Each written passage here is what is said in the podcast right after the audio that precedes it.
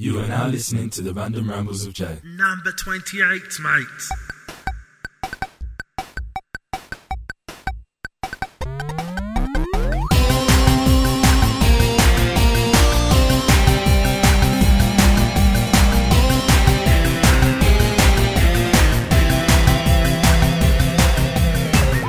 You are currently listening to the Random Rambles of Jay for the week beginning December 19th, 2011.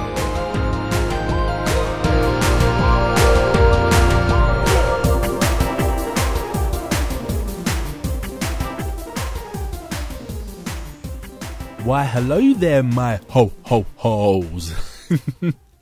Merry Christmas. You are currently listening to the Random Rambles of Jay, and I am your podcasting host, Jay. And as I sit here and record this, it is Christmas Day. So if you are listening to this on Christmas Day, Merry Christmas. And if you're listening to this after Christmas, then I hope you had a very Merry Christmas. So, as promised in Random Ramble number 27, here is the Christmas podcast, number 28. I know some of you haters thought I would let this podcast slip into 2012. No, no, I am on my A game. so, as promised in my last podcast, I will be talking in great depth on that Zelda game you might have heard of called Skyward Sword. And for the DC fans, I'll talk a bit about Arkham City and then I'll talk a bit about Deus Ex, but there's not really much to say in that game because I've barely played it. And then there's lots of other stuff I shall be sharing with you in this podcast. But I won't waste any more time giving you a list of things which you can expect in this podcast. I will just let it roll and let you listen to it all. Ta da! So, the first segment, which always kicks off my podcasts, is a quick recap. Well, it's not quick when it comes to me on this microphone, but a recap of what has been going on in my life in the segment which took me forever to name in my life.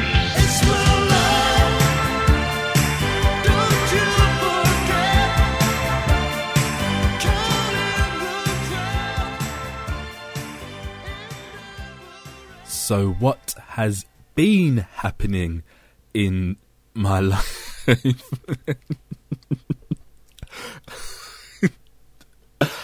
I have no idea why I laughed because there was absolutely nothing funny about what I just said. But um, well, I think I'm a bit drunk and high on on mince pies because that's all I've eaten today. But what has been happening in my life over the past week? Well, there's this small thing called Christmas. I'm a hot mess today. But yeah, Christmas. I'm not really feeling Christmas this year. Possibly because, well, not possibly. I know it's because of work and where I work. Or no, Christmas has a huge impact on where I work, and because of that, I've been stuck headfirst into everything Christmas related, doing lots of Christmas planning and things like that as early as October. So by this point, I'm absolutely sick of the colour red, the colour silver, the colour gold, the words merry, the term ho ho ho, songs, tinsel. I'm just sick to death of it. And I also work in central London, not far from Oxford Circus. The council had all of the lights up on as early as October. All of the stores along Oxford Street, Regent Street had their Christmas windows, their lights. Debenhams had their Christmas lights up yonks ago. Selfridges had their lights up yonks ago. House of Fraser had their lights up yonks ago. So for the past three months, that's all I've been seeing, and I kind of feel like I've been bludgeoned around the head and bombarded with Christmas for three solid months straight. so by this point, I'm just, I just want Christmas over and done with. So the lights can come down. We can just draw a line under it because I'm just, I'm sick of it. Every time I walk to work and I see all these Christmas lights. Initially, it was really, really nice, and I really liked it, and I was, I was kind of getting into the festive mood. But now it's like it's too much. It's too much. I'm like, okay, I'm, I'm ready for it to be over now. And now every time I see a Christmas light, I just want to grab a kitchen knife and commit seppuku. Done with Christmas. Done with Christmas. But in saying that, yesterday I almost succumbed to the Christmas festive spirit. I went into Selfridges yesterday. Yes, I went into Selfridges on Christmas Eve Eve. I must have been crazy. But I will say I hate Selfridges because the shop always looks nice. It's a nice store to walk around, but the people there make me hate it. And also, the, some of the staff there are just wanks because the thing is with me is I dress very casual. So for some reason, people look at me in my jeans, my boots, and my coat. Yesterday, I had a woolly hat on with a bobble on top.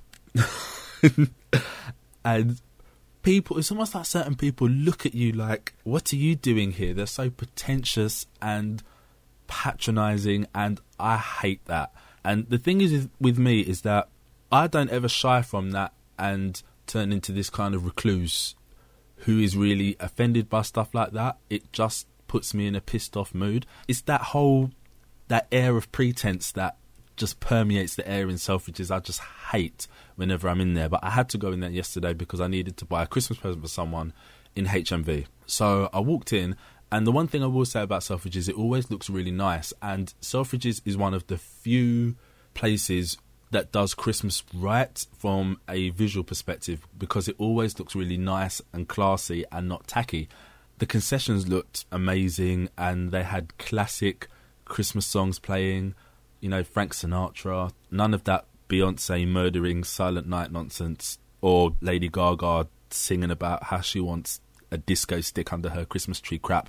So it was really, really nice. And in a split moment, I was in Christmas mood until I walked outside and it was raining. And I also wasn't able to find what I was looking for. As soon as I went in there and found that what I wanted was sold out, Christmas spirit dead. So now I just want Christmas done with. Done with. So that's a nice depressing tale there of how I've been dealing with Christmas. and what else has been going on in my life? Actually, going back to Christmas is really bad. I've not bought any presents this year. I, I, no, tell a lie. I bought one. I bought one, but that was only because somebody who I didn't think was going to buy me a present bought me one, and I thought to myself, "Oh God, it's going to look so awful if I don't buy them something now." So it's more like a guilt present, which are always the worst presents because you're you're not. I don't know, but yeah. So I've been a bit of a Scrooge this year. But on the good side, it means that I will have some money to tide me over until I get paid in January because I don't get paid for six weeks. oh, so um, that's the good side. It's yeah, I'm a Scrooge because I didn't buy presents, but on the plus side, I saved money. I saved a lot of money, which which is which is nice. So I can go Christmas shopping for myself. I actually did a lot of Christmas shopping for myself this year. Every time I went to buy a present for someone else, it ended up turning into a present for me. Oh, Distant Worlds. I mentioned this in my last podcast that I had attended the Zelda Symphony, which was amazing. If you were unable to attend it, stay mad, kill yourself.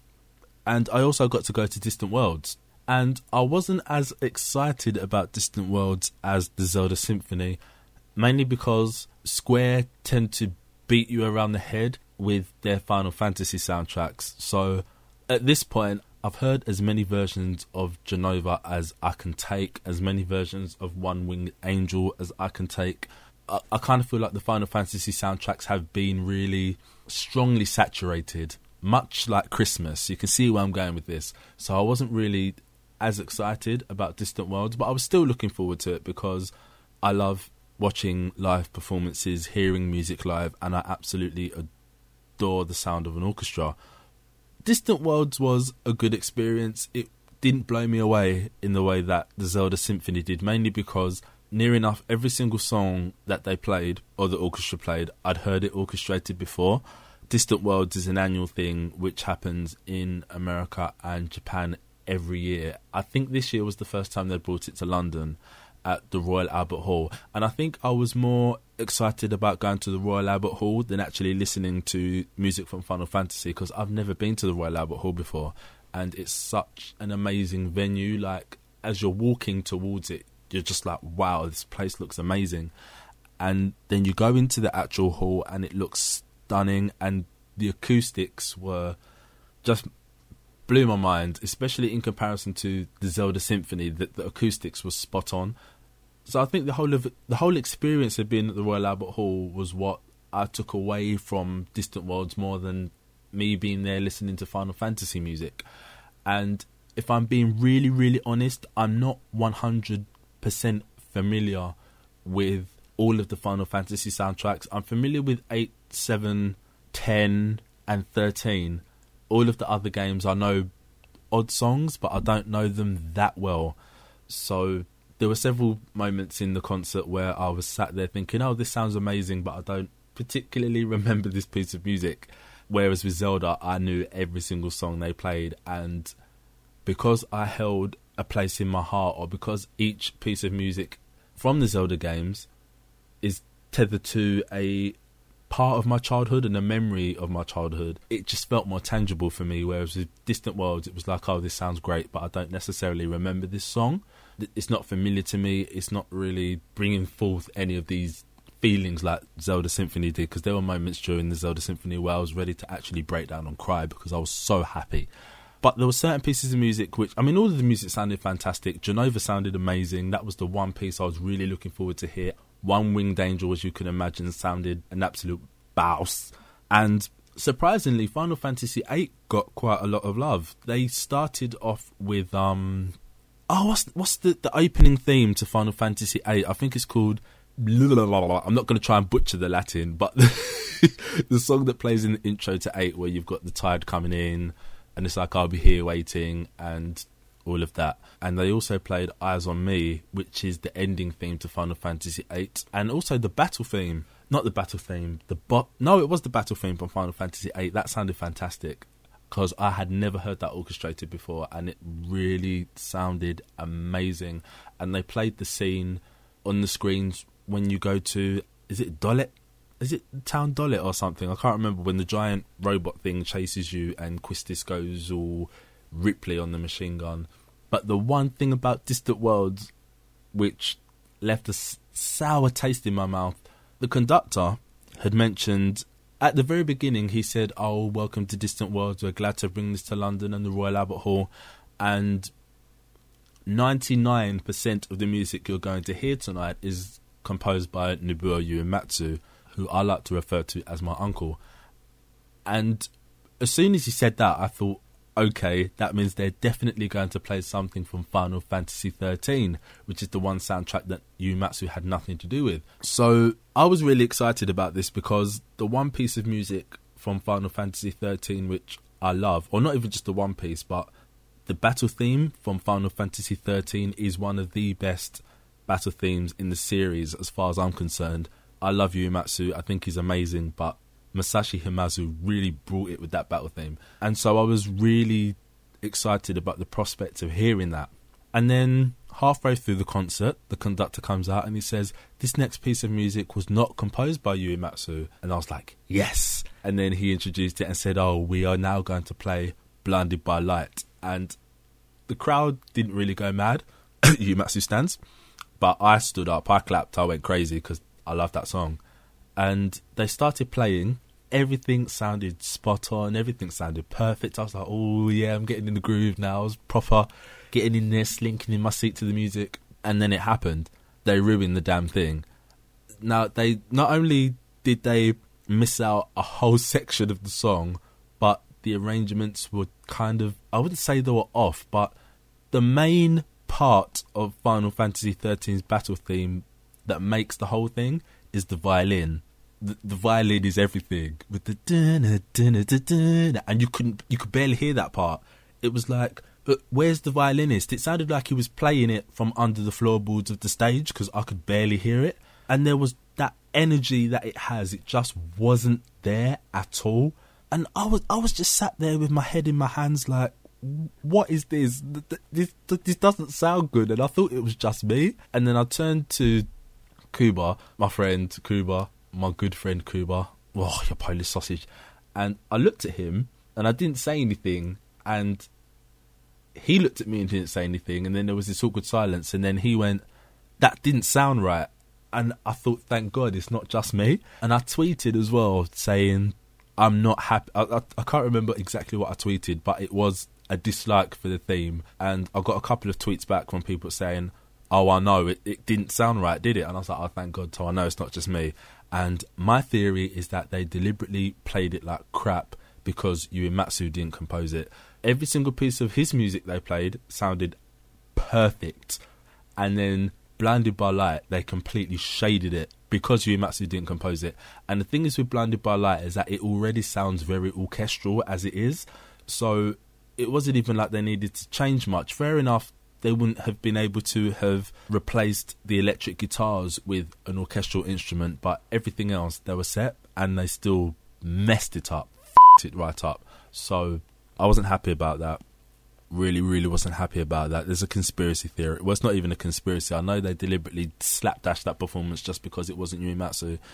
So that was the lasting impression I had of Distant Worlds, which is a shame because everything else was brilliant. It sounded fantastic, but I was really looking forward to hearing Blinded by Light and to hear it played so badly. It kind of they absolutely shaded that song. But overall, Distant Worlds was great. Um, they announced that they'll be bringing it back to London Royal Albert Hall next year, so I will get tickets for that. Even though most of the songs will probably be exactly the same other than we'll probably get a 13-2 song thrown in there, which they'll probably play like crap because Uematsu once again had nothing to do with it. Although in saying that, there is one track in that soundtrack which Uematsu did do, so they'll probably play that to perfection. Can you hear the bitterness in my voice? Good.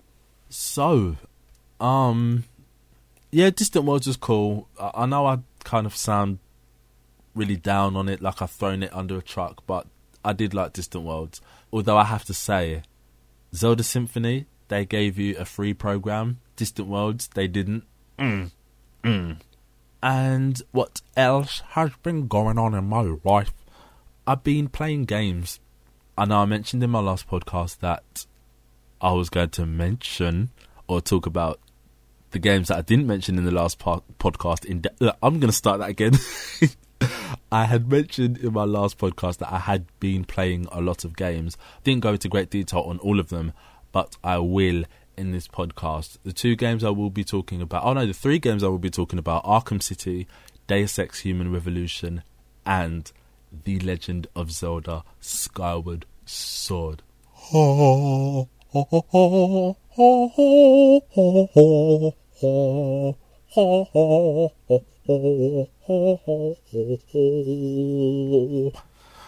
I hope you like that rendition. That was special. That was just for you. I didn't have to do that, but I did. For you. Treasure that.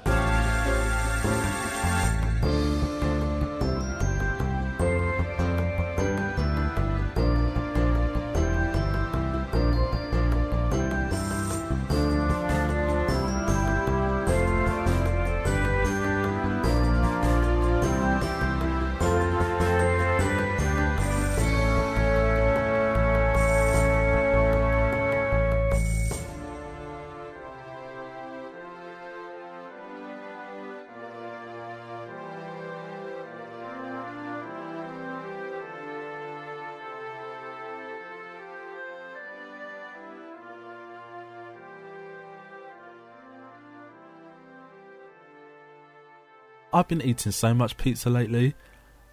I, I, I just, I'm turning into a pizza crack addict. It's awful. This week, I've had pizza on three consecutive nights, and they're not small pizzas. They are giant, 15 inch pizzas, and they are so greasy and they look disgusting, but they taste so good. And I may actually get another one tonight. I should take more care of myself, really, because I know it's not good for me. And the morning after I eat one of my lovely cheap ghetto pizzas, I feel like crap. I feel like I'm dying. Like I literally, I just lie in my bed like. clutching my stomach. But I'm just a fiend for these ghetto pizzas. They're so nice. And I bought one for me and a couple of my friends to share yesterday. I think they're hooked. It's a good thing they don't live as near to this ghetto pizza parlor as I do because I know they'll be eating them every night. I'm going to end up turning into a fat mess. So what I might do is just eat as much ghetto pizza as I can between now and New Year's, and then as a New Year's resolution, I'm not able to eat ghetto pizza, or I'll eat ghetto pizza once a month. Though that was a resolution I made in 2011, and that resolution just got absolutely seppuku two months into the year. So we'll see how that goes. But I've been eating so much pizza, it needs to stop. But I love it so much, it's hard. It's like crack. You are now tuned into the random rambles of Jay.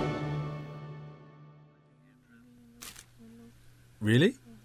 For me? Oh, thank you. Oh,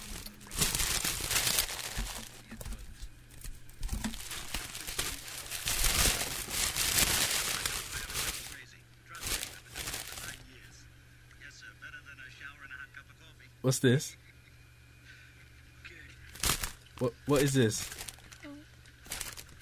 What what is what what is this?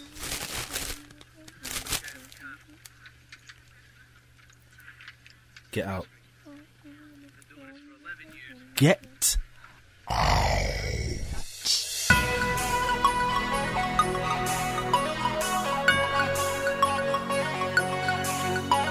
This here for the people who have received cheap Christmas gift from under the tree. If you caught up, cause you know you have to smile, so your ass don't look at that grateful child. It's Christmas, it's go oh oh. Word to my bitches in my ho ho house. You tell you boo what you want, want, want. Drop them a memo and they want, want, want. Everything that come through for you, just for them to hit you with a present that is poo. Then they have the damn audacity to ask if you like it, what a tragedy.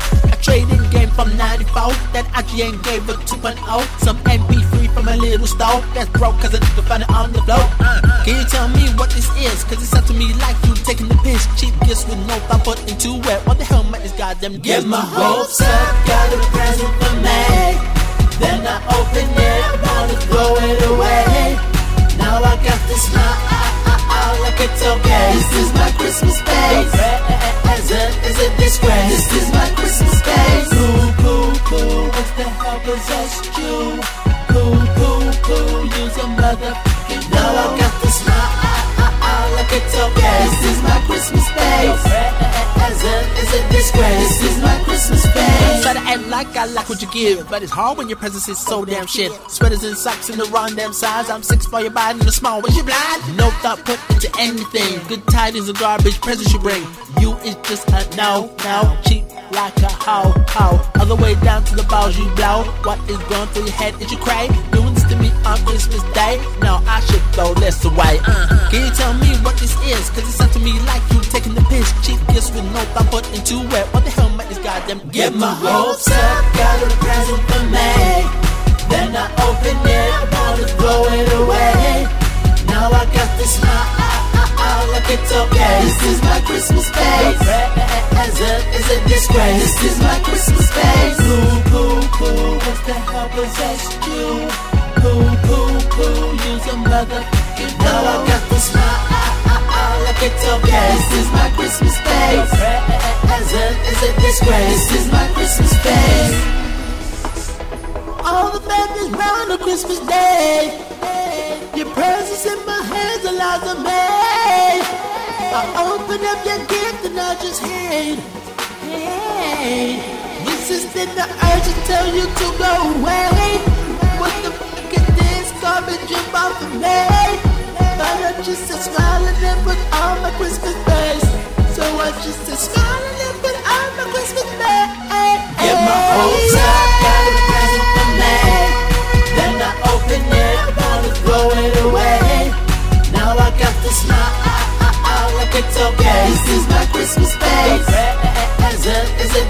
This is my Christmas What the hell possessed you?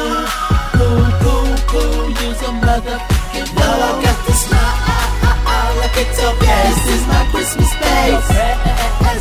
a disgrace. This is my Christmas. A couple of gaming bits which have caught my attention over the past couple of weeks. The first being Metal Gear Solid. Oh, sorry, my bad. Metal Gear Rising Revengeance. Now, the game looks rubbish. the game looks like absolute garbage, and I don't know what Kojima was thinking, even allowing this the development of this game to continue. Now, when the GIF image of Raiden sliding across the screen was unveiled about a year ago, people were skeptical. It was like, oh god, here we go. Then the game dropped off the face of the planet. No one cared.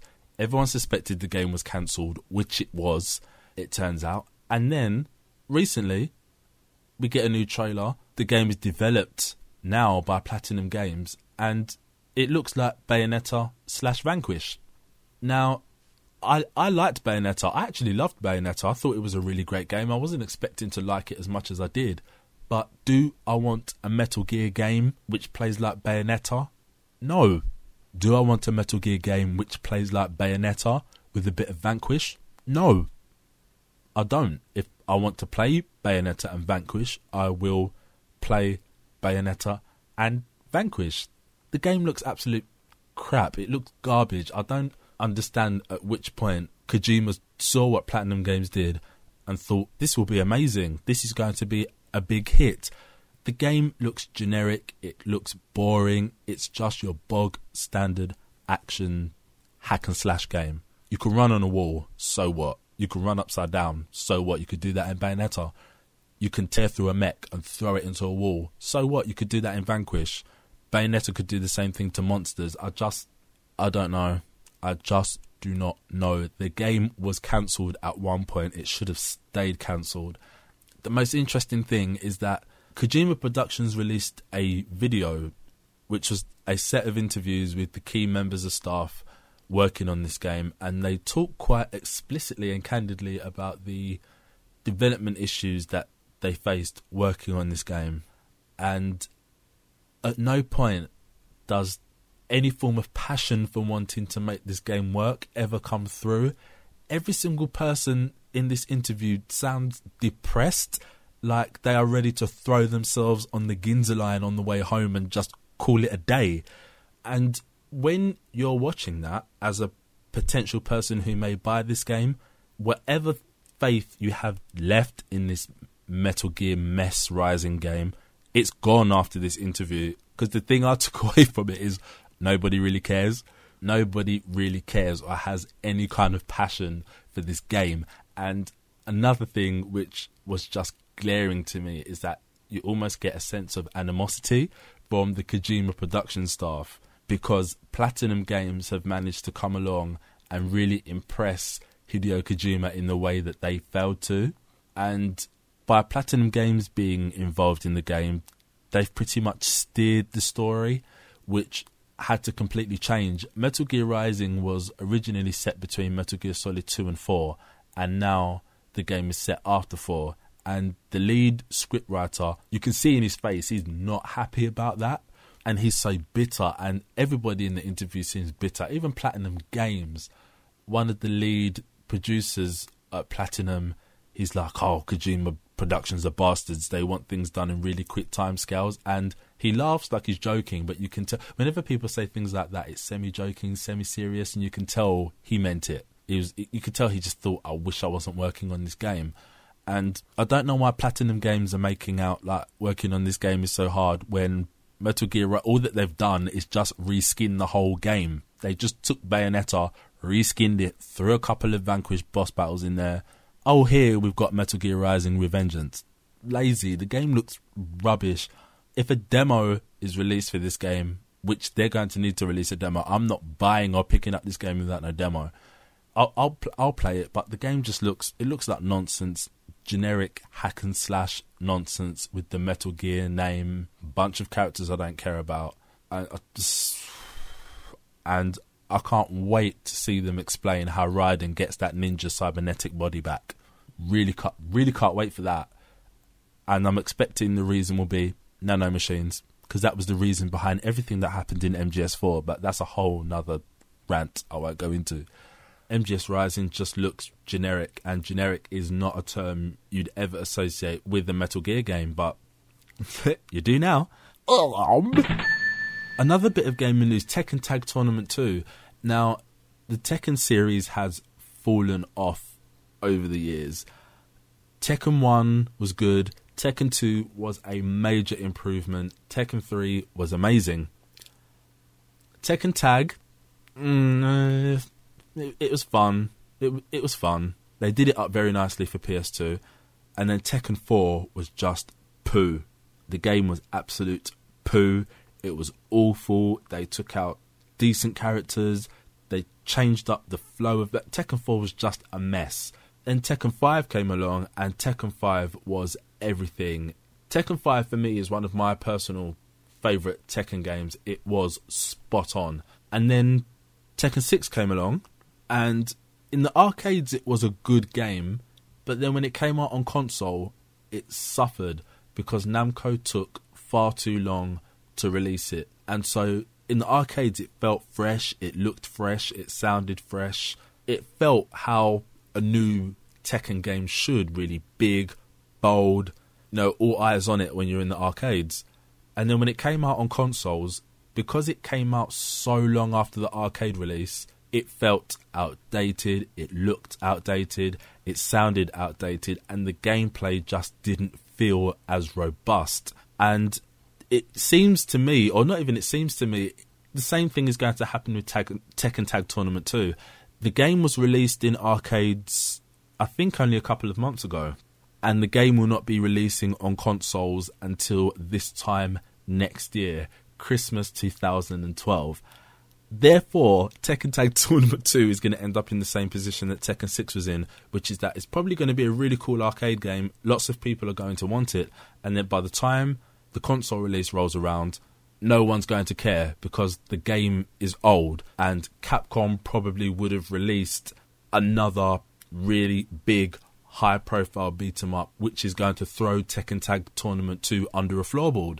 And I just don't know what Namco are thinking. And it's a shame because Tekken Tag Tournament 2 does look like a really good game. It looks fun. The character roster is huge. The soundtrack isn't on a level with Tekken 3, which for me is one of the best beat 'em up soundtracks around. But you, you know, it's it's a return to form somewhat. The graphics look really nice, and the, the tag mechanism looks like it's really stepped up a great deal from Tekken Tag 1. But again, all of these things which seem fresh and really cool now, are they going to still feel the same in a year's time? Probably not. And that's my main concern with Tekken Tag Tournament 2 is that it seems like a good game, but in a year, is that same magic going to be there? And I don't think it will. Something I mean, it, this is only my opinion. It's not gospel. I'm sure there are many other Tekken fans out there who feel differently. But I just don't feel like Tekken Tag, not Tekken Tag, I don't feel like Tekken games age that well.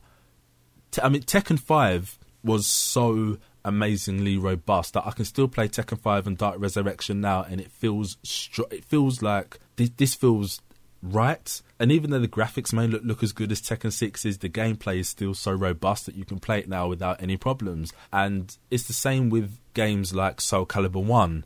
Whereas with Tekken 6, already I play that now, it feels outdated. And my fear is that because Tekken Tag Tournament 2 is built on the foundations which were set with Tekken 6 are not so much Tekken 5 that the same thing is going to happen. And again, as I mentioned, Capcom will probably release a really big or high profile game, which is all singing and dancing, colourful, and feels a lot more fresh than Tekken Tag Tournament 2. And I don't get why Namco didn't do what Capcom did, which is just develop the game for consoles from the ground up first, because then porting that out to arcades will be easy. It would just be the flick of a couple of buttons, I suspect. And then at least the console version's there, so you can release it within a really decent time frame. But spending so much time developing the arcade version and then spending time converting that to two different consoles to then release it a year later, it's stupid. Capcom got the memo that this didn't work years ago. Namco still haven't got it. I, I really don't think Tekken Tag Tournament 2 is going to do that well, even though it will it will be releasing in the holiday season, which is a really good period to release games. I'm just not sure. And this is a shame because, as I've said several times, it looks like a really cool game. And the trailer at VGA was, was amazing. I was really shocked. It was very, very Street Fighter 4 though. And also, what's going to happen with this Tekken X Street Fighter game? Street Fighter X Tekken releases in a couple of months, and Namco are putting so much time into Tekken Tag Tournament 2. I'm wondering, is Tekken X Street Fighter even going to happen? Hopefully not. Street Fighter 4 had a really distinct art style which translated well into recreating all of the Tekken characters, but I imagine if you put Street Fighter characters into the Tekken domain, it won't work. They're not going to be able to put projectiles in that game because it will throw the balance of the game off completely. And the thing is with Street Fighter characters is that when you put a really stylistic slant on the graphical and art style, the characters look really interesting and fresh. But then when you throw them into semi realistic art styles, they look generic. And if you put Street Fighter characters into Tekken's artistic graphical style, the likes of Ryu and Ken are going to look really boring, bog standard, like self character created characters. So um, hopefully that will get scrapped. I don't know. We'll see. We'll see. And some console talk. Xbox 360.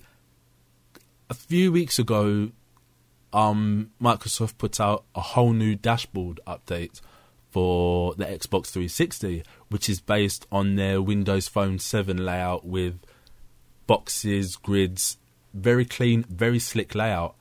I liked it immediately because it just looks so fresh, it looks really clean, it looks very slick. And the one thing I have to give Microsoft props for is that when it comes to their dashboard, they always find a way to present everything to you in a way which is easy to find.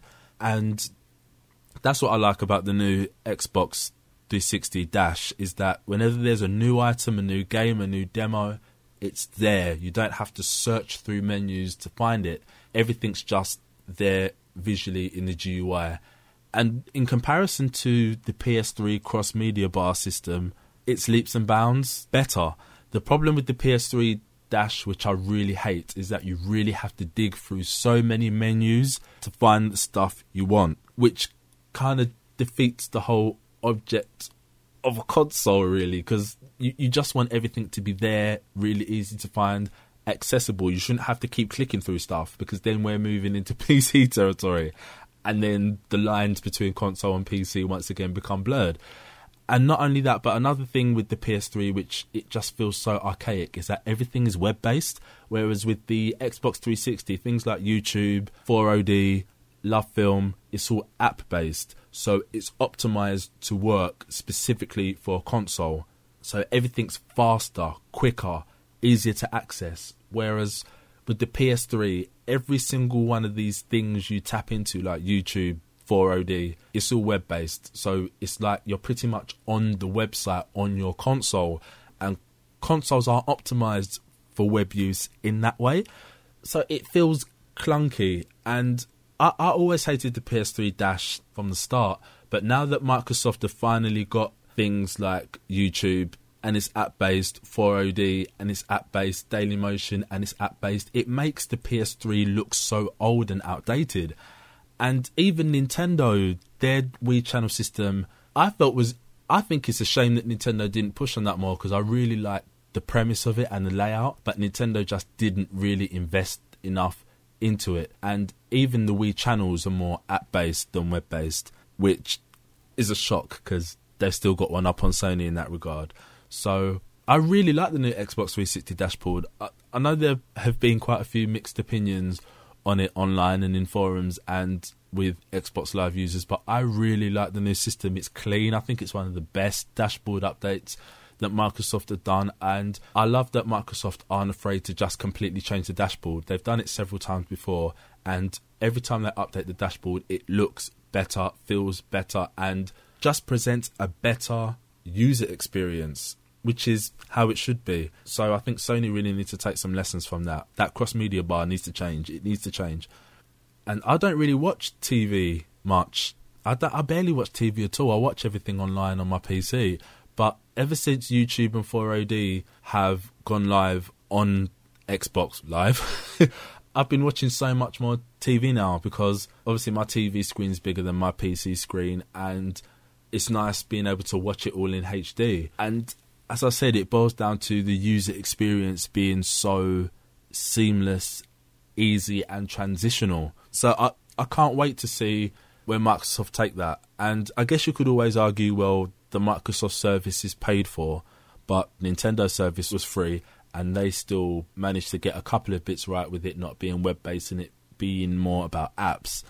So I don't know. With the PlayStation Vita out, not Nintendo, Sony may decide to switch things up with their their dash interface for the PS3. I really think they need to because as it stands, I, I just don't like it. I never have, but now Microsoft have come out with this new Windows Dash system for their console. It just makes the PS3 look even worse. So that's my two cents. That's my two pence on that.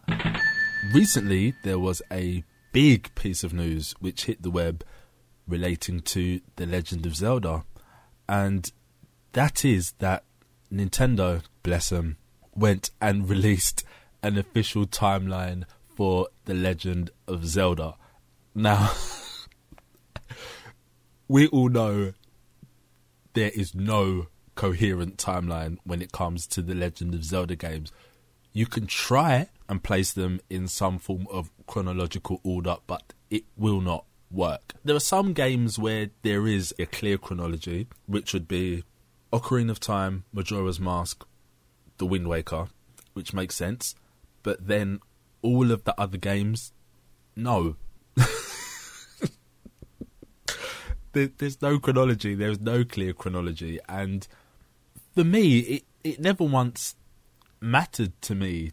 Really, the games on their own individually was solid games, great adventures, and it's just one of those things where fans want too much and they want something that is so unnecessary and has no bearing on anything. The clue is in the title, The Legend of Zelda, which means the way I always interpreted it was that each game was its own story. Each game was a legend which had been foretold and passed down for centuries and centuries. And each time the legend is told, it's changed slightly.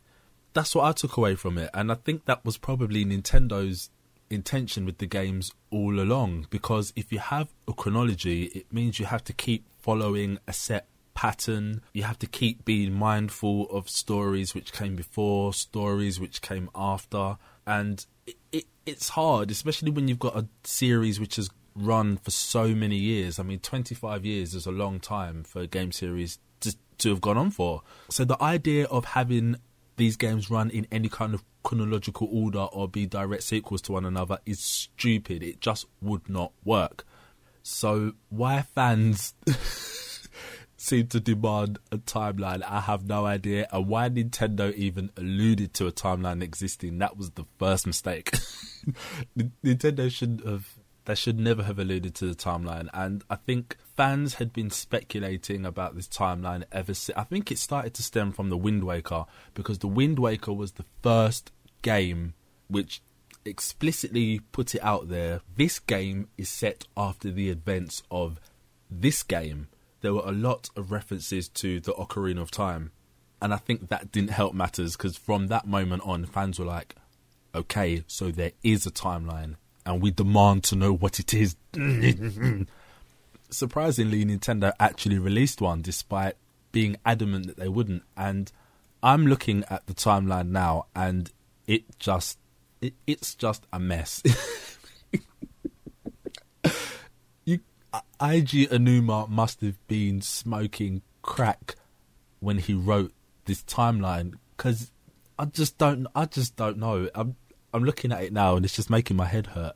There are all these different eras, different sealing, war, prosperity era, sky era. I just I don't know. There's I'm confused. There's the sky era, the era of chaos, the child era, the era of light and dark, the hero of time is successful, the hero of time is defeated, the hero of time frees Kunta Kinte, the hero of time finds Mufasa. I just don't know. It's just confusing. I, it makes no sense to me.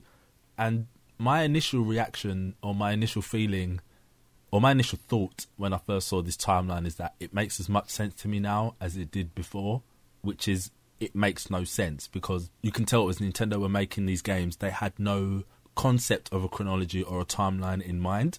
So to then try and form one with the games, it's like it's weird because Nintendo have made a timeline out of games which were developed with no timeline in mind, and the only three games which followed a chronological pattern were Ocarina of Time, Majora's Mask, and The Wind Waker. Other than that, there wasn't one. And then obviously now you've got Skyward Sword being the very, very first in the story. I don't think Nintendo really needed to release a timeline. I think Skyward Sword did a.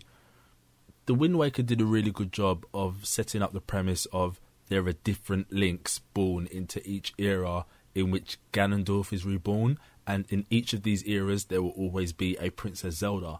And then Skyward Sword did a really good job of um actually did a brilliant job of um explaining how that comes to be, who exactly Link is, who exactly Princess Zelda is, and how Ganondorf gets woven into the story, and why the three of them will always coexist.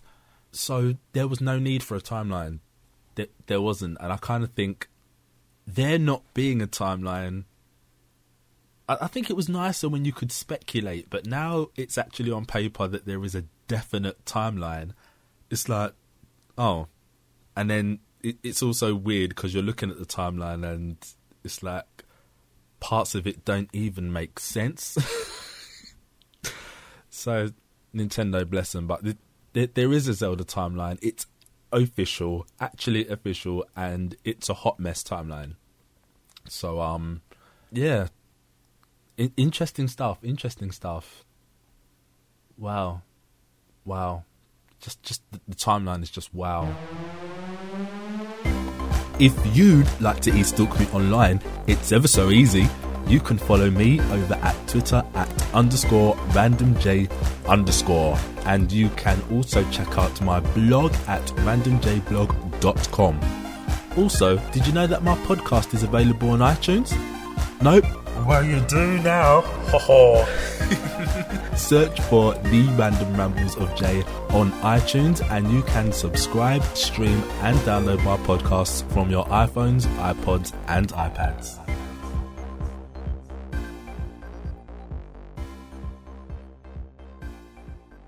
I had mentioned to you that I was going to talk about three games in particular which I have been playing recently.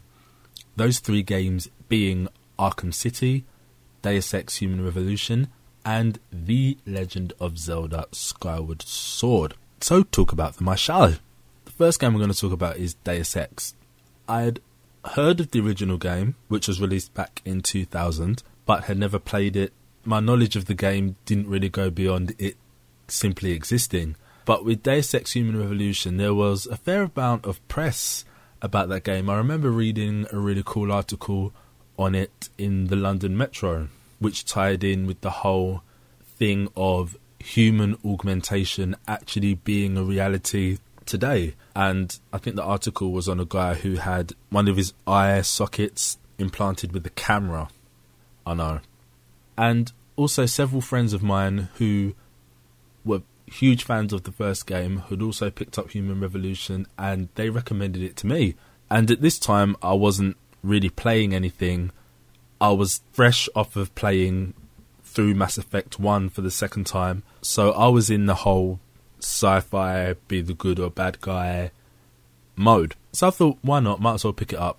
Bought it and started playing it. And the first thing which caught my eye was wow, this game has a lot of black and yellow, black and yellow, black and yellow.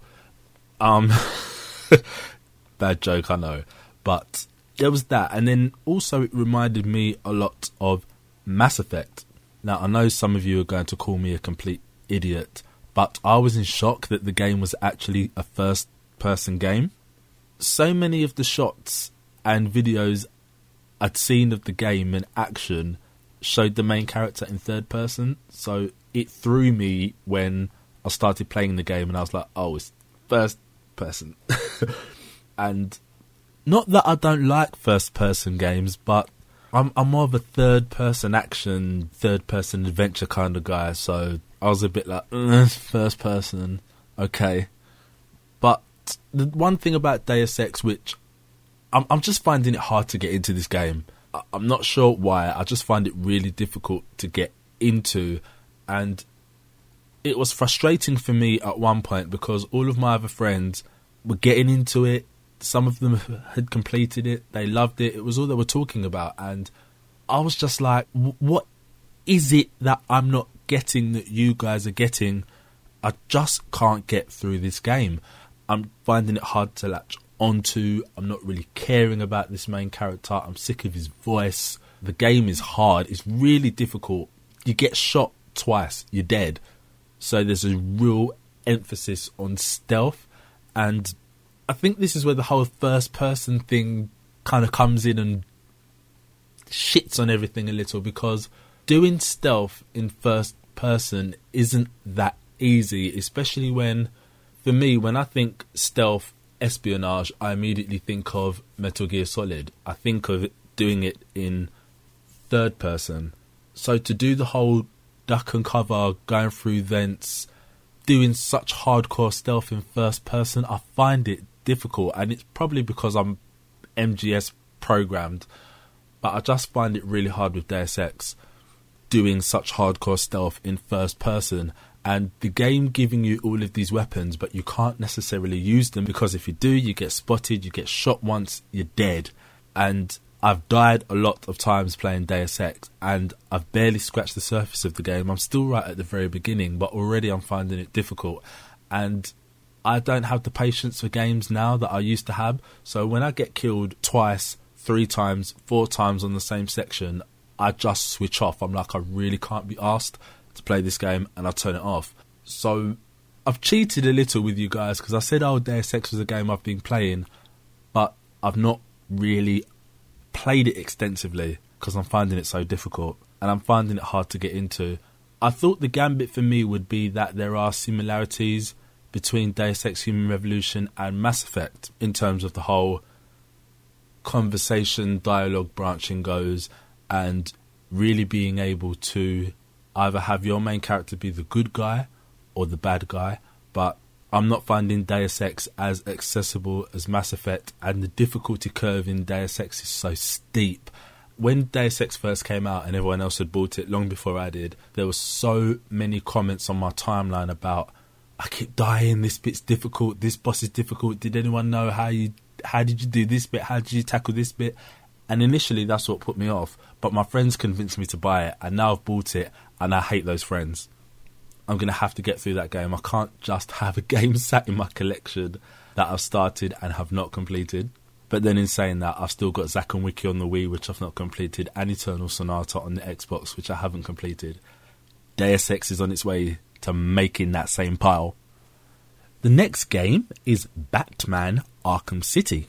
Now, I remember playing Arkham Asylum and not really liking it. I felt the buttons were a bit too overcomplicated, and again, I wasn't up on the whole stealth thing. I, I'm the kind of gamer where if I walk into a room and the game tells me I've got to do stealth, I just have, I feel the need to just run in the middle of the room and just shoot people. But with Arkham City, the brilliant thing about this game is that it's more open. You're not so confined to such small spaces. And there are lots of moments in that game where you'll be flying around, hovering, gliding, whatever Batman does around Arkham City, and you'll find thugs, and you can just land in the middle of them and just beat them all up. There's obviously when you're doing missions, there's stealth, but then there's lots of moments in the game where stealth isn't really necessary. You can just be an obnoxious Mr. Beatdown type person and just go mad, which I like. And also there's this there's less of a feeling of restriction in Arkham City, and that's another thing I didn't like about Arkham Asylum is you were all I was very aware of the fact I was just in this small facility on some island and I couldn't get away from there. So being able to grapple to the top of a building and glide around this massive city, I love that sense of freedom. And I don't think I've experienced that kind of sense of freedom and exhilaration since playing Spider Man 2 on the PS2, I think it was. I love it. I, I could just glide around Arkham City for ages just beating up thugs. That could have been the whole game for me and I would have liked it. Um, the graphics in this game are amazing, the soundtrack is amazing, the voice acting is top notch. I really like this game. I'm finding it hard to complete because I keep getting sidetracked by the side missions, and the side missions in Arkham City are brilliant because they don't feel like tacked on ridiculous side missions. They feel like the main meat and bones of the story. As you're doing some of these side quests, you think to yourself, why were these just side quests when they easily could have been woven into the story because they are so cool, and I actually think the side quests are much more fun than the main story missions because it weaves in all of the more eccentric characters like the Mad Hatter.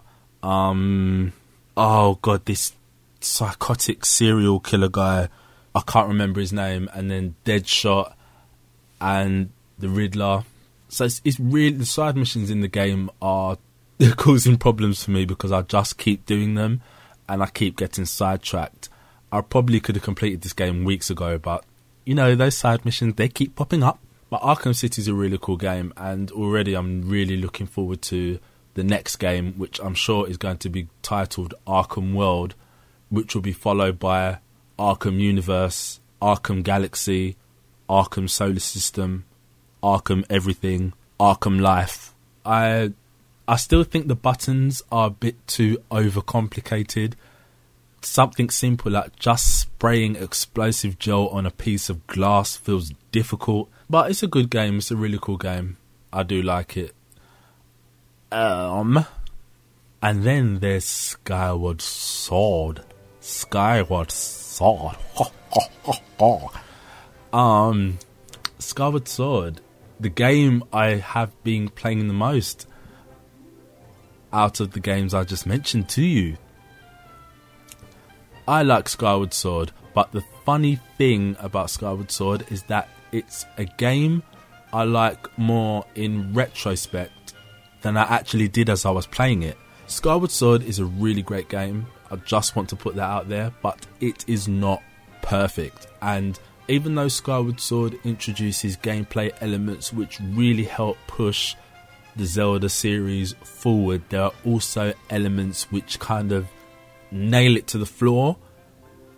And I think Stephen Totilo of Kotaku put it brilliantly. He tweeted weeks ago before the game even came out, and I can't remember the tweet verbatim, but it was something along the lines of Skyward Sword presents some of the best moments in the Zelda game, but also some of the worst, and he was spot on there are certain moments in Skyward Sword where you're just like, I can't believe Nintendo are making me do this. It's not fun.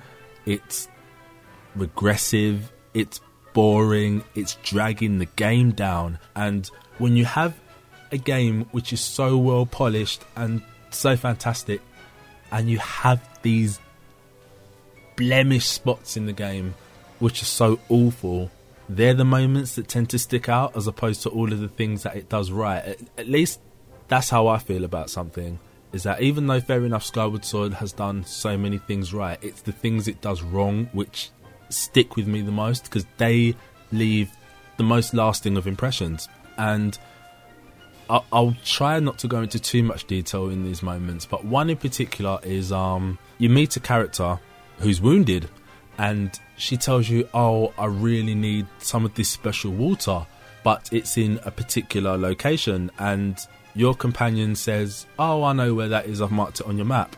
And you find out that the location you have to go back to to get this water is actually in a dungeon, only it's a dungeon you've already done. And I, I couldn't believe it. I was like, Nintendo actually going to make me walk through a dungeon I've already done just to get this pissing water. And when you go back through the dungeon, the enemies have respawned. All of a sudden, there's a door locked that you opened two hours ago, and you've got to run right through this dungeon, all the rooms that you've been through before, just to get this water for this stupid bitch.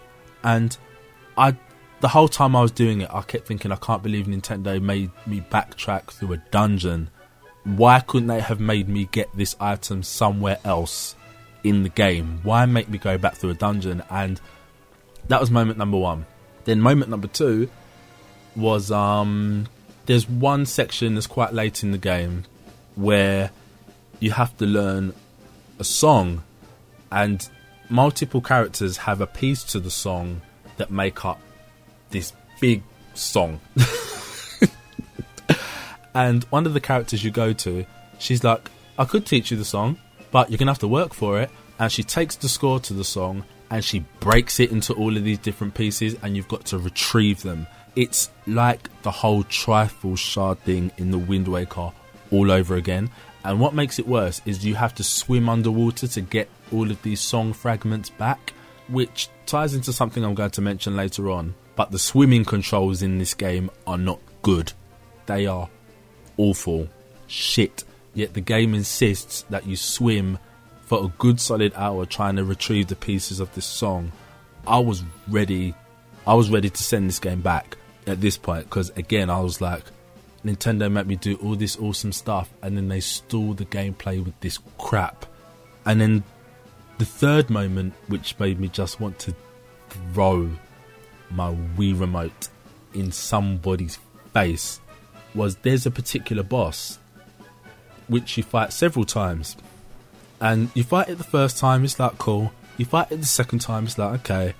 Fight it the third time, you're like okay, this is really getting tired. But then, not even half an hour after fighting this boss for the third time, you have to fight it again so soon, and then you're like, I'm done. I'm done with this game. Nintendo are clearly running out of ideas and they're trying to pad this crap out for the sake of feeling that the game is too short for whatever reason. I don't know. All of these moments happen in the latter half of the game and it just stinks of desperation on Nintendo's part to try and squeeze as much out of the game length as possible. And I hate that because it's not even subtle, it's so obvious. And the game wouldn't have been any worse if it was like an hour or two shorter. If anything, it would have been better. And again, this it, it just boils down to the fact that everything else concerning this game feels so right. And then for Nintendo to kind of drop these faux pas moments into the game, which had they uh, again they leave the most lasting impression because from a gameplay perspective, these moments in the game are not fun. They're not pushing the plot or the narrative forward, and they're regressive. Nintendo pulled this stunt in the Wind Waker. No one was a fan of that. So for them to taken all that regressive crap out of Twilight Princess which felt quite nice, and then to throw it back into Skyward Sword, it's like, what Nintendo? What are you thinking? But um, those are three moments again. Like I said in the game, they were really strong defining moments for me because I came so close to actually thinking, I really don't like this game. Really don't like this game. And the problem with these particular moments that I've mentioned is that everything which is wrong with the game, like all of the little things, they're encapsulated within these moments. So the controls to Skyward Sword, they're really cool, they're very innovative, but the swimming controls are awful. And yet the game wants you to swim around for a solid hour to find crap.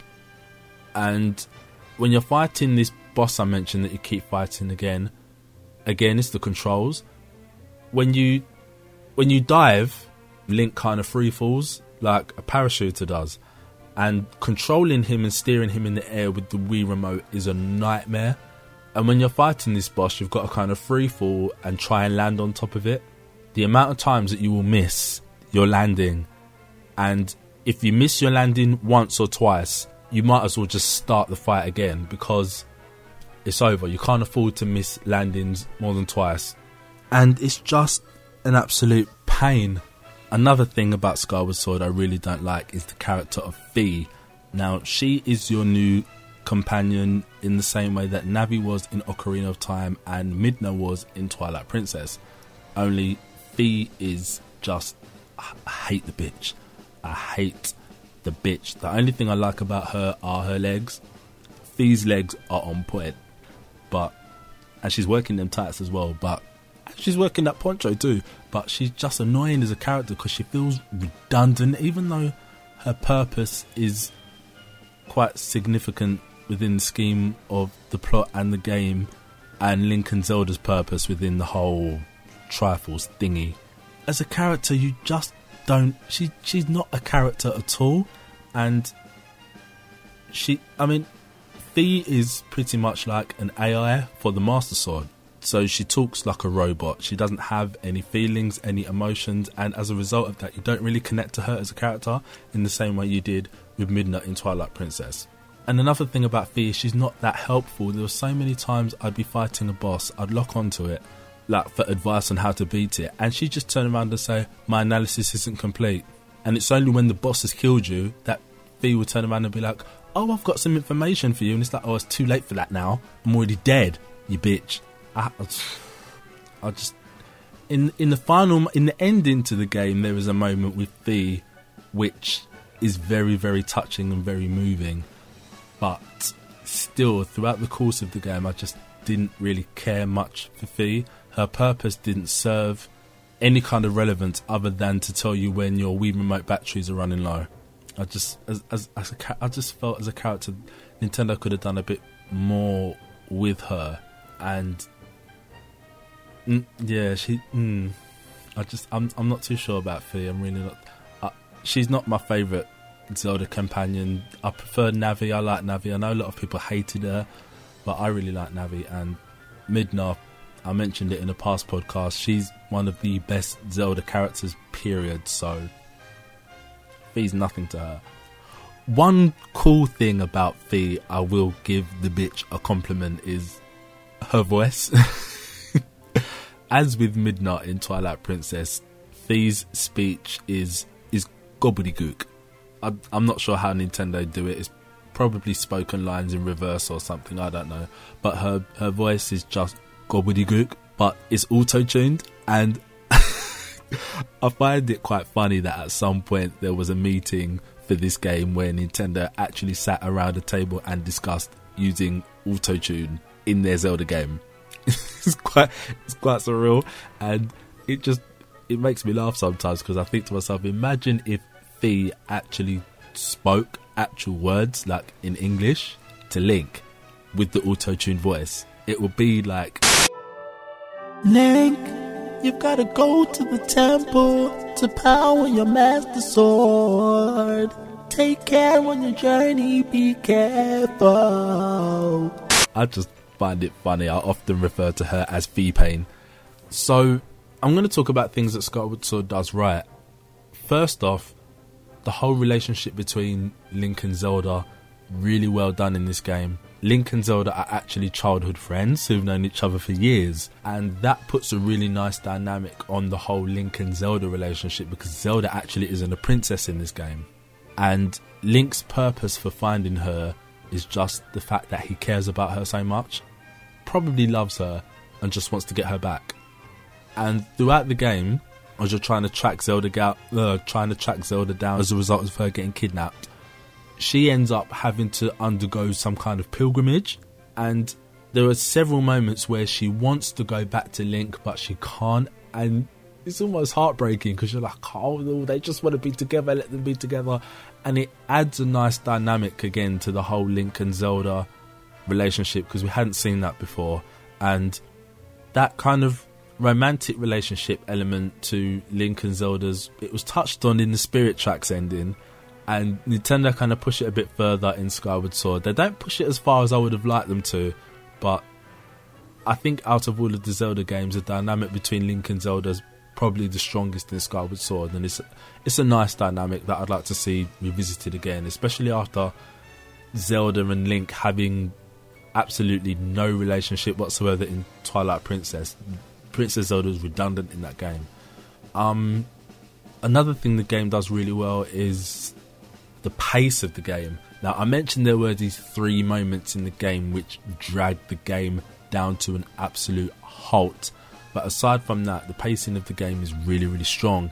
And it's the most different paced Zelda game because it doesn't play like the rest. I mean, the fundamentals of Zelda are still there, but in terms of the things that you do in between the dungeons and the temples, they are pretty much dungeons and temples in themselves.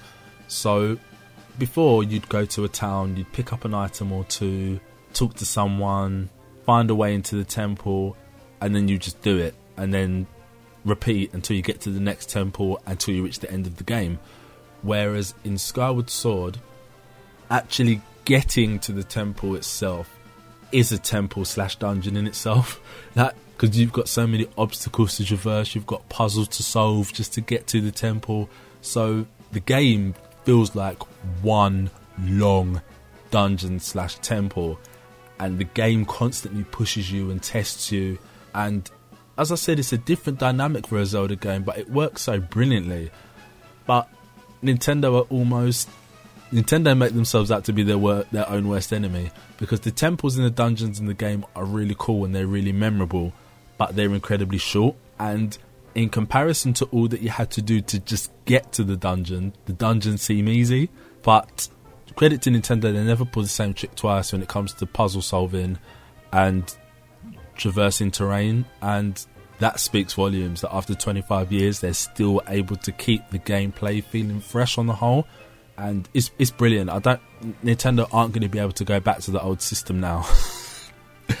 and some of the dungeons and the puzzles in the game are absolutely genius. One in particular is when you go to the la la you go to the sand ocean or the sand sea, and the game introduces time orbs, which there's, there's the desert you go to, it's just a plain desert, but then you hit these time orbs and it transforms the area surrounding that orb into a moment in the past. So certain enemies reappear, certain characters appear, the surroundings change slightly, and it's difficult to, to describe the mechanic to you without a visual aid. But just trust me, when you get to the Lanayru Sand Sea or the mining facility, the puzzle solving and the gameplay elements that Nintendo throw at you, they are absolutely ingenious. Really brilliant, original puzzles that, I mean, my mind just boggles thinking about it. You're, you're doing some of these puzzles and you're thinking, how did Nintendo even come up with this shit? It makes no sense. So the, the pacing of the game, I really, really like. And I think one of the brilliant things about Skyward Sword that I really liked is that it doesn't just pull from every single Zelda game which has he- ever been released, and trust me, it does. Every single Zelda game that has been released, Skyward Sword draws something from it, regardless of how small or how insignificant or how big it is, it draws from it in some way. But Nintendo also developed Skyward Sword with some of their other non Zelda titles in mind.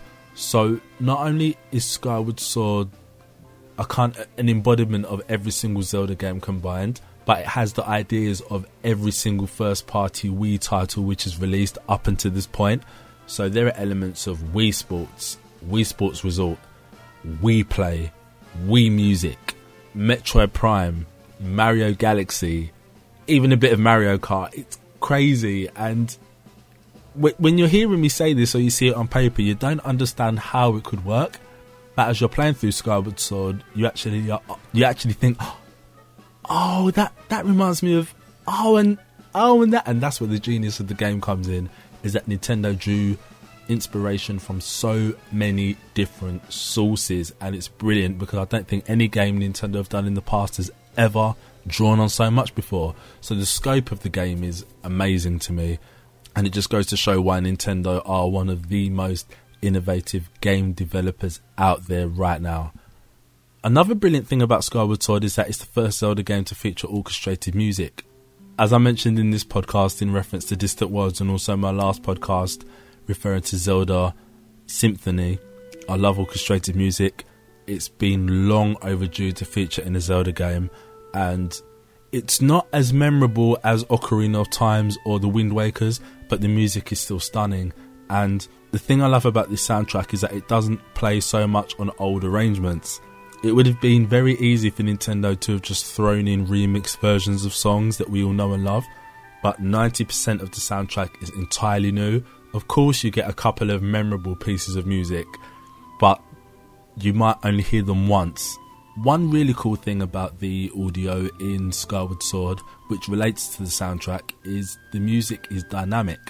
And Nintendo have played around with dynamic music as early as Ocarina of Time. So, in Ocarina of Time, an example of it would be that as you got closer and closer to an enemy, you get this the battle music would start, and the volume of the music would depend on your distance to or from the enemy, or in the final dungeon when you're walking upstairs to go to the lair where Ganondorf is, the music gets louder and louder and louder. The volume of the music gets higher and higher as you climb the stairs. In Skyward Sword, they really, really play with that quite often, but in a subtle way that you probably won't notice half the time. And an example of this is in the very first temple of the game, you'll notice, or or not. I'm going to try and describe this as best I can, but as you make your way, as you progress through the dungeon and you get closer and closer to the boss's lair, additional layers of music begin to build on the original composition, so it gets more tense. So when you're like smack bang in the middle of the dungeon, you'll notice that a choral sample is layered over the music, and then when you get right near to the boss's lair, you get a string accompaniment which is layered over the choral samples and then over the original melody which you heard when you first entered the temple. And it's such a subtle thing but it's such a cool thing. And it's something that many developers probably wouldn't have even bothered with. But the fact that Nintendo did it, it just adds to the overall package and the overall polish of the game. And like I said it's something that not many gamers will notice but when you do you're like oh, that's really cool, and it's such a small little genius thing, which really adds to just just the scope of the sound in general. It's a really really brilliant thing, and also, again, as you're when you're flying through the sky, as you get near to an enemy, you get this kind of militant drum line, which is layered over the original orchestration, which is like again, it's a small thing that you probably won't notice, but it's such a cool thing, and especially because I'm such a huge fan of music. I really dig that, and I I really pick up on those little things. But overall, I think Skyward Sword has one of one of the most emotional and thought-provoking soundtracks of the series. Like a lot of the compositions aren't immediately memorable as they were in A Link to the Past or The Wind Waker, but the soundtrack feels so much more. I mean, it's one of the most grandiose sounding soundtracks, sounding soundtracks because it's orchestrated, but just the compositions and the melodies, it feels different, but in the best possible way. And some of the pieces of music in this game, you could put them in a film or a really high budget anime Studio Ghibli film, and it would fit. That's the scope of the soundtrack that Skyward Sword has. It's fantastic. It's one of my favourite soundtracks, I think. The more I listen to it, the more I fall in love with it, or I fall in love with it all over again. The music is absolutely brilliant. Love it. One of my favourite Zelda soundtracks. Um, one of my favourite soundtracks was The Wind Waker, but I think Skyward Sword might be might be pipping that top point amazing soundtrack. I really do hope Nintendo release it on CD at some point because it is such a brilliant soundtrack. I mentioned things about the gameplay on how it draws on lots of different games which first party games which Nintendo have released and I think the one which sticks out the most for me is Metroid. So before in a Zelda game you'd have Hyrule and you'd have lots of different areas dotted around that whether it's Death Mountain, Kakariko Village, Zora's Domain, Lake Hylia, a ranch, a shop, odd towns here or there. Whereas at, in Skyward Sword, the main hub of the game is Skyloft, which is an island in the sky.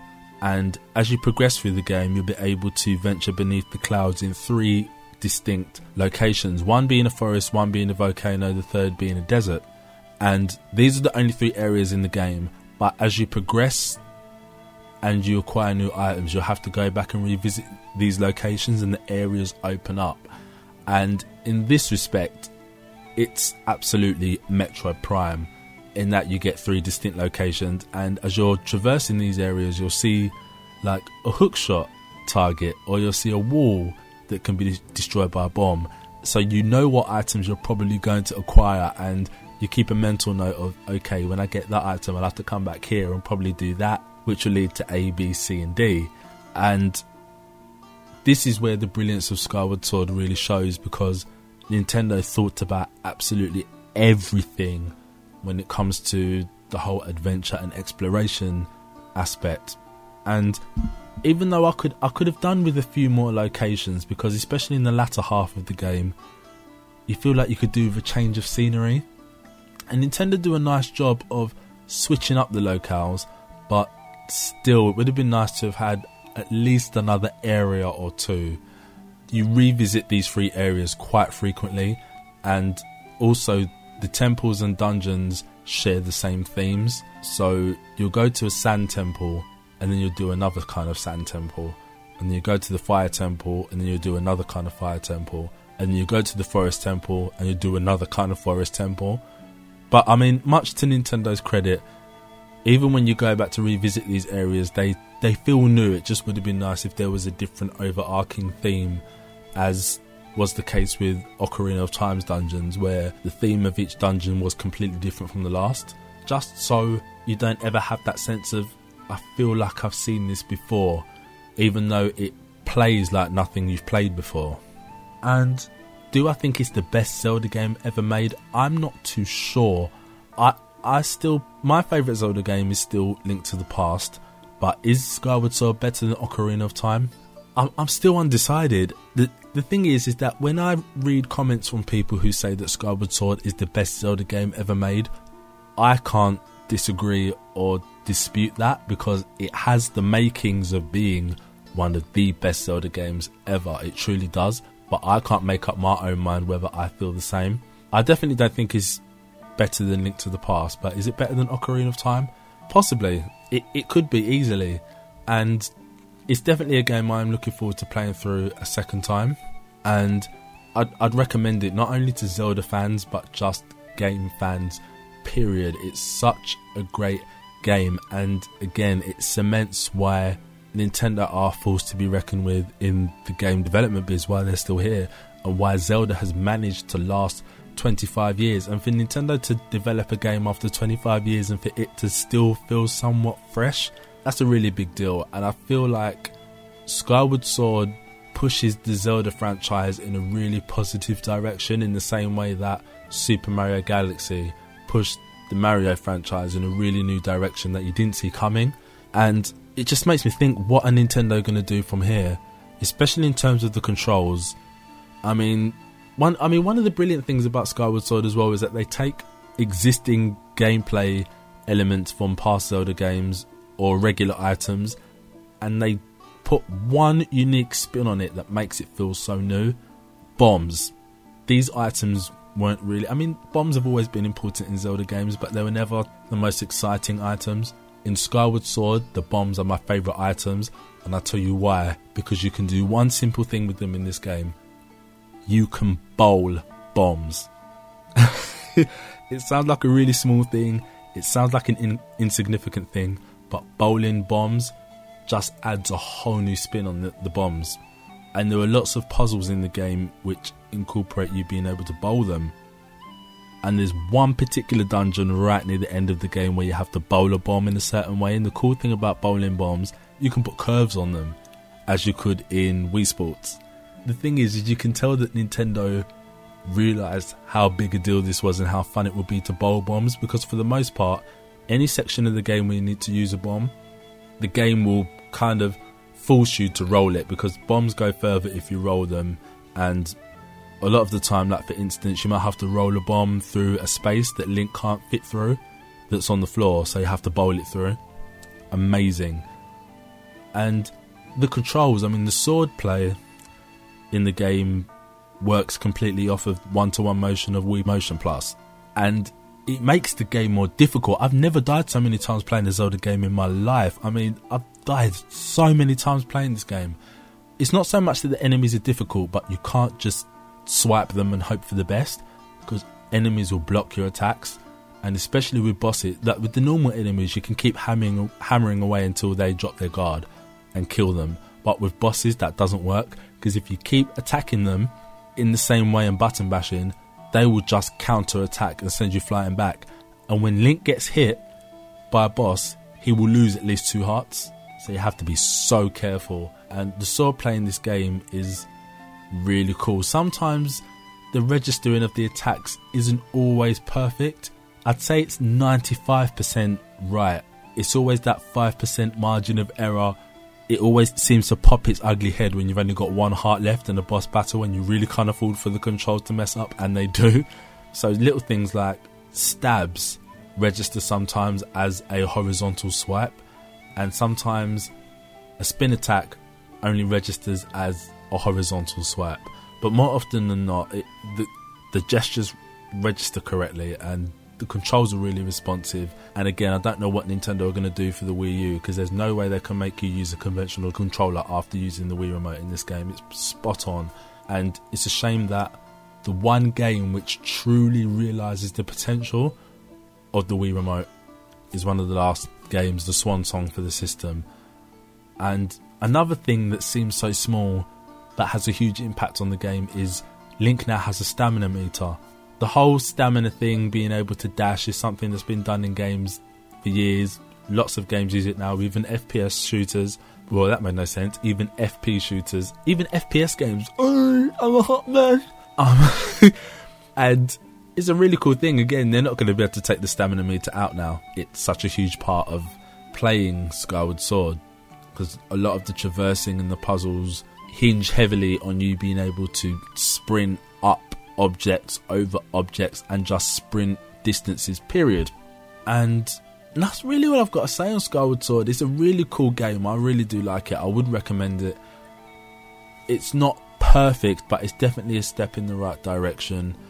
It's definitely one of the best Zelda games. It's up there. It's not better than A Link to the Past, in my opinion, but I could argue it is better than Ocarina of Time. The things that Nintendo are still able to pull with their hardware, it's amazing. I don't think many other developers could take a console like the Wii and pull out of it what Nintendo did for Skyward Sword, which that's that's the difference. That's the defining factor right there. So, all in all, Skyward Sword is a brilliant game. I would definitely recommend it.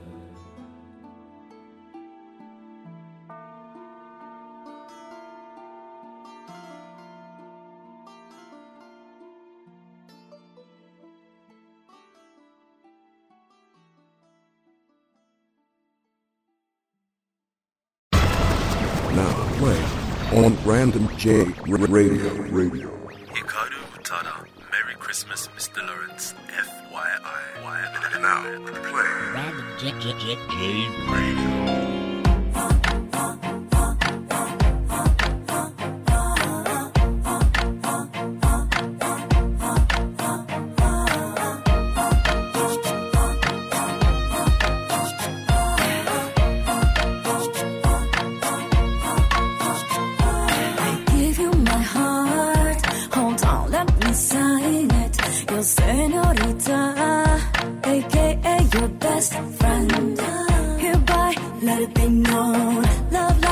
never before.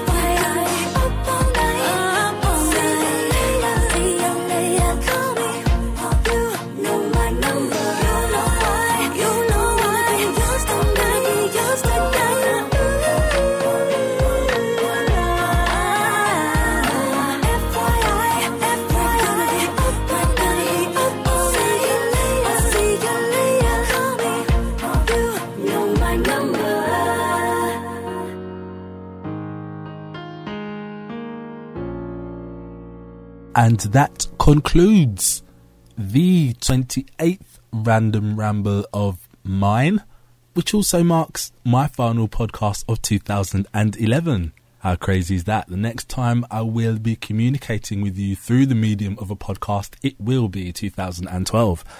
So, do any of you have any plans for the new year? I haven't made any New Year's Day, New Year's Eve plans yet, and if I've not made them by now, I doubt I'll be doing anything. It would be nice to do something, but I'm hoping it will be really low key. I don't want to go out, out into central London for New Year's. I've done it before. I always regret it when I do because you pay stupid money to get into a bar or a club. Drinks cost a bomb. You can't move on the streets because there are so many people outside. Getting to the venue is a nightmare. Getting home from the venue is a nightmare. And I always regret it. But then if I were to stay at home, I'd feel like a sad bum and think, oh, why didn't I go out? So I'm, go- I'm going to try and find a happy medium this year. Low key, not too far, friends, few drinks, just a chilled New Year's. I can't be asked with all that Central London crap. So, um, 2012. I'm not one to make New Year's resolutions because I never stick to them. And it goes without saying if you are going to make a New Year's resolution, it should be something that you can stick to. It should be something which is attainable. I'm going to make a New Year's resolution here and now. and my New Year's resolution, or one of them, is going to be to have more patience. that may seem very vague, somewhat enigmatic, but you can expect a blog post on that soon. and also, I'll be talking more about that New Year's resolution and other ones which I am going to set myself in my 29th podcast. My focus for my New Year's resolutions this year are going to be things which I think are going to make me better as a person, as opposed to things like my New Year's resolution is to lose more weight. My New Year's resolution is not to eat chocolate. My New Year's resolution is to spend less money. Things like that. So I'm going to one one of my New Year's resolu- uh, New Year's resolutions is to have more patience. And as I said, I will talk about that in more detail in my 29th random ramble and in a blog post. And it would be interesting to hear what some of your New Year's resolutions are. So you guys know you can always drop comments on my blog at randomjblog.com. You can always tweet me, follow me at underscore randomj underscore. Drop me an email if you like at randomjmail at gmail.com. And I guess now's as good a time as any to say a huge thank you to all of my followers I appreciate you all, even the bots with the egg avatars. I appreciate you guys too. And to one very, very special person who I know has been listening to my podcast since day one, this ginger nutcase who stalks me online and insists when he comes to London he's going to crash at my place. Newsflash, no, you're not. John, aka Jun Lee, aka Red Alert, aka Mr. Lee. Still kicking it in your corner. Lee's corner.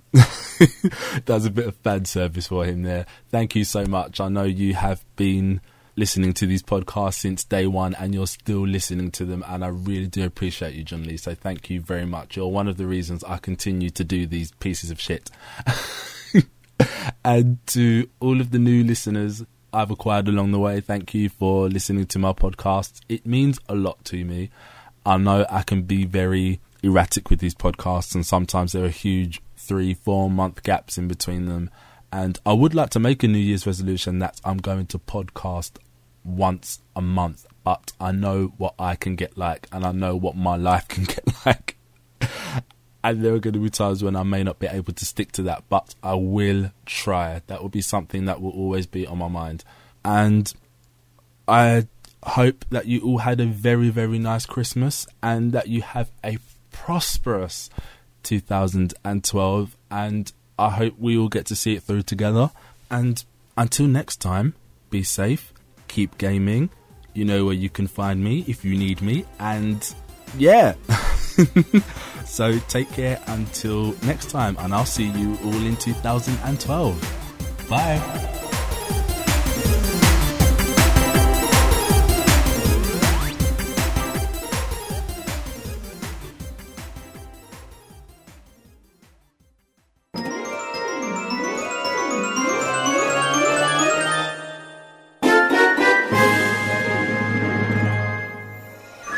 Master Link, now that you've got yourself a bottle, you can go to the potion shop and get you a heart restoring drink that you can be sipping on when your health is low, low, low.